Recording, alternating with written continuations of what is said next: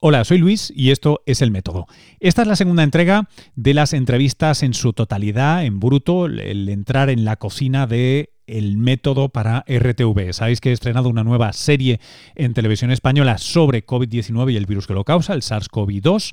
En esta ocasión escucharéis mi conversación original con Raúl Rabadán, científico de la Universidad de Columbia en Nueva York. Si no habéis visto la serie en vídeo, os animo mucho a que sigáis el enlace en las notas del podcast rtve.es barra el método.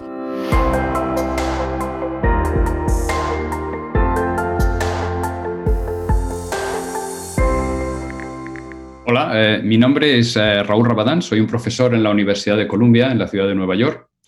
Y eh, mi background es en, física teórica. me gusta modelizar sistemas y desde hace unos años he estado modelizando cómo los sistemas, eh, diversos sistemas biológicos evolucionan, cómo están cambiando con el tiempo. Entre estos sistemas, por ejemplo, tenemos cáncer y enfermedades infecciosas, como el virus del que vamos a hablar hoy. Em, Raúl, yo, te arranco, tú tienes tu discurso muy claro, yo por si acaso te arranco con esa pregunta que te quería hacer original, que es, cuando os llegan las muestras al laboratorio, y, las, y las empezáis a procesar, o las muestras, en, tu caso, la secuencia, accedéis a la secuencia, eh, ¿podéis de alguna manera ver las, las, características de ese virus? ¿Podéis ver eh, su historia, su, su, marcado origen biológico o eso es algo que no se puede hacer? Sí, cuando, cuando miramos los genomas de los, los virus, eh, no solamente los virus, también de las personas y de otros animales, de otros organismos, eh, el genoma es una descripción de la historia evolutiva de, ese organismo. Entonces podemos ver, lo mismo que en una persona, mirando el genoma, podemos ver quién han sido los padres o los abuelos o de dónde esa persona puede, haber venido.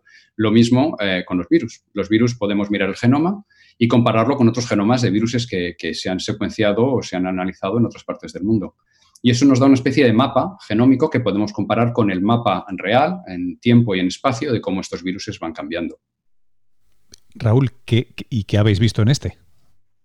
Pues eh, el genoma de este virus lo hemos comparado con, otros, otros virus que, hay, eh, eh, que, la, gente ha visto antes. Y se ve, este es un tipo de virus que se llama un coronavirus, un beta coronavirus, y se parece mucho a los virus que están en, ese mismo grupo de, virus. Entre esos, la mayoría de estos virus se encuentran en murciélagos. se encuentran en murciélagos en distintas partes del mundo y hay también eh, cinco de estos virus que se han encontrado en humanos. Este es el, quinto. Dos de ellos están circulando en la población. Son virus que causan un resfriado normal. La gente no les ha estudiado mucho. De hecho, ahora la gente lo estudia mucho más porque podemos aprender mucho de este, este nuevo virus a partir de los virus que ya están circulando en humanos. Y luego ha habido tres que han causado eh, efectos importantes eh, respiratorios en los humanos. Uno de ellos era el SARS, que fue un, brote importante en el año 2002 y 2003, sobre todo en el sudeste asiático. Después MERS, que apareció en, el Oriente Medio. Y ahora, en el 2019-2020, el, outbreak, el, brote que tenemos de, SARS-CoV-2, eh, que causa COVID cuando en, este paper que tenéis en preprint y que igual cuando hagamos esto ya está publicado, así que lo corregiré cuando, cuando editemos el programa, em, eh, ¿qué, describís? ¿Cuál es la historia de esta secuencia? Sí, pues lo que encontramos, lo que buscamos es cómo se compara con, otros virus y cuál ha sido el posible origen de, este virus. Lo que se encuentra es que es muy parecido a, otros virus que se encuentran en murciélago, eh, murciélago sobre todo en el sudeste asiático, eh, y, es un, virus que se parece también al virus que, ocasionó el brote de SARS en el, año 2003. Se parece bastante genéticamente, aunque hay algunas diferencias. Eh, comparamos, eh, se conocen dos mecanismos fundamentales de cómo estos virus van evolucionando, cómo van cambiando con el tiempo y podemos leer en los genomas estos cambios evolutivos. El primer tipo de cambios son las mutaciones, que son cambios. El, genoma de un virus es como, unas cuantas páginas, son 30.000 caracteres, no se puede leer eh, cambios específicos. Y hay veces que se cambia una letra por otra letra. Y siguiendo estos cambios podemos seguir los virus que están relacionados con otros virus y cómo ha ido evolucionando llegando al virus que, conocemos ahora del, 2020. El otro mecanismo, que es más interesante, es un mecanismo que permite que haya dos virus que sean muy distintos que generen nuevas combinaciones. Y en, este caso, eh, ¿cuál, es la probable biografía o filogenia de este, de este virus? ¿Cómo, cómo se llega a, Pues lo que encontramos que este, este nuevo virus se puede explicar por la combinación de estos dos factores. El primero son las mutaciones, los cambios que aparecen en las diferentes bases, y luego la mezcla de estos virus, que se llama recombinación, que aparecen varios de estos ah, virus, empiezan a combinarse. Normalmente pensamos que en murciélagos, los murciélagos tienen muchísimas combinaciones de estos virus. El murciélago es una especie de cóctel de virus.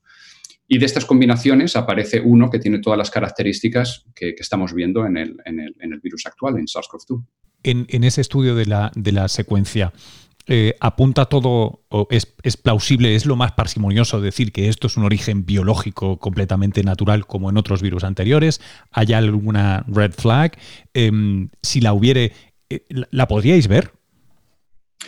El, virus es la evolución del, o el genoma que tenemos es compatible con, los mecanismos que conocemos de evolución del virus, con esos dos mecanismos, la recombinación, la mezcla de virus y las mutaciones. En la mezcla podemos mirar en el genoma y todos los ingredientes básicamente se encuentran en virus que se han secuenciado en los últimos años o que se, han visto en los últimos años.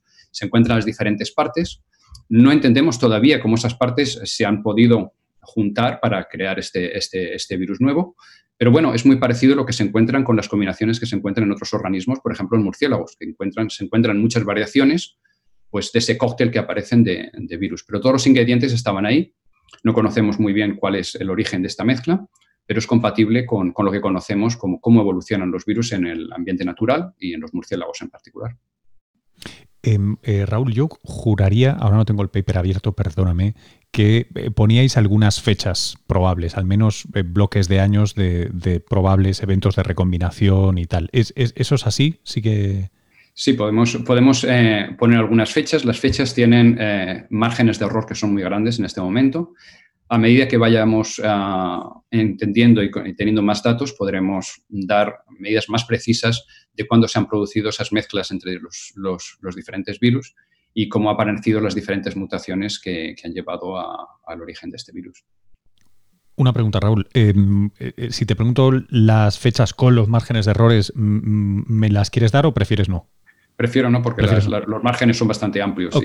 No, no, no, por eso, por eso. I, got you there. Em, ¿Cuán frecuentes o cuán a menudo se dan, por lo que se conoce ahora, este tipo de eventos de recombinación? Los eh, eventos de recombinación se dan muy a menudo, de hecho están muy bien descritos incluso en laboratorios. En laboratorios en, la gente ha estudiado recombinación y cómo se producen. Los coronavirus se recombinan muy frecuentemente. se, ve muy, en, incluso es un laboratorio, que se tiene dos virus, se, eh, se, infecta la misma célula y se producen nuevas combinaciones. Y es un fenómeno muy interesante, aparece en los virus en general, pero en particular en coronavirus es, un fenómeno muy interesante.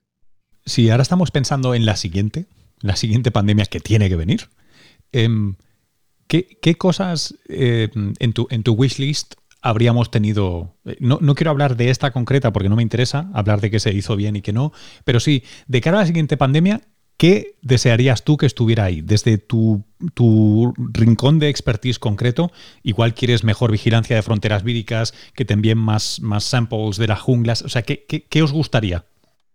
Bueno, yo creo que eh, una de las cosas que está cambiando y yo creo que ahora con, con los eventos actuales va a cambiar es que eh, va a haber una concienciación mayor en la población mm, de que cuando aparece un, nuevo virus hay que tomárselo en serio y hay que tomar medidas eh, en serio. Eso nos va a llevar también a implementar pues, medidas pues, más efectivas de aislamiento y también pues, eh, de recoger datos para poder tomar decisiones razonadas en un tiempo rápido. esto de aquí, pues yo creo que en la siguiente vez pues lo vamos a tener, porque tenemos tanto la tecnología, está ahí, como la voluntad eh, social y política para que esto se implemente. Em, ¿Infraestructuras de vigilancia preventiva tienen sentido o no? Pues yo creo recordar, espero no estar muy off target, que después del primer SARS, del SARS Classic, eh, se invirtió una cantidad de dinero muy razonable en patrolling, ¿no? Em, todo esto se fue con, de nuevo, ¿eh? no quiero que tú lo cites en tu respuesta, pero por poner, el contexto. Recuerdo que en 2007-2010 se fue todo a, pique, porque eran gastos espurios. Em, nos hubiera ido bien obviamente no se puede pagar todo, pero ¿ese tipo de cosas han sido en algún momento interesantes eh, o servirían a un laboratorio como el tuyo? Sí, claro, eh, eso contextualiza rápidamente. Eh, tener datos nos informa de, cómo, pues eso, el posible origen, de dónde viene y de las posibles medidas que se pueden tomar. Por ejemplo, de si el virus está ya en la población, en los humanos, cuán rápido se está propagando, cómo se parece a otros virus que hay, cuáles son las medidas de propagación pues no da toda la información que nos da, porque es únicamente una parte. El genoma nos dice cierta información, una información bastante completa del virus, pero em, eh, es un primer paso que es muy importante.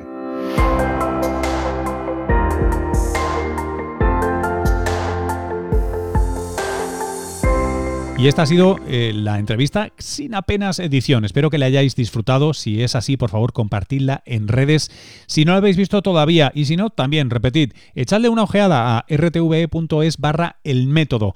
Allí estáis pudiendo ver, además de escuchar a estos científicos.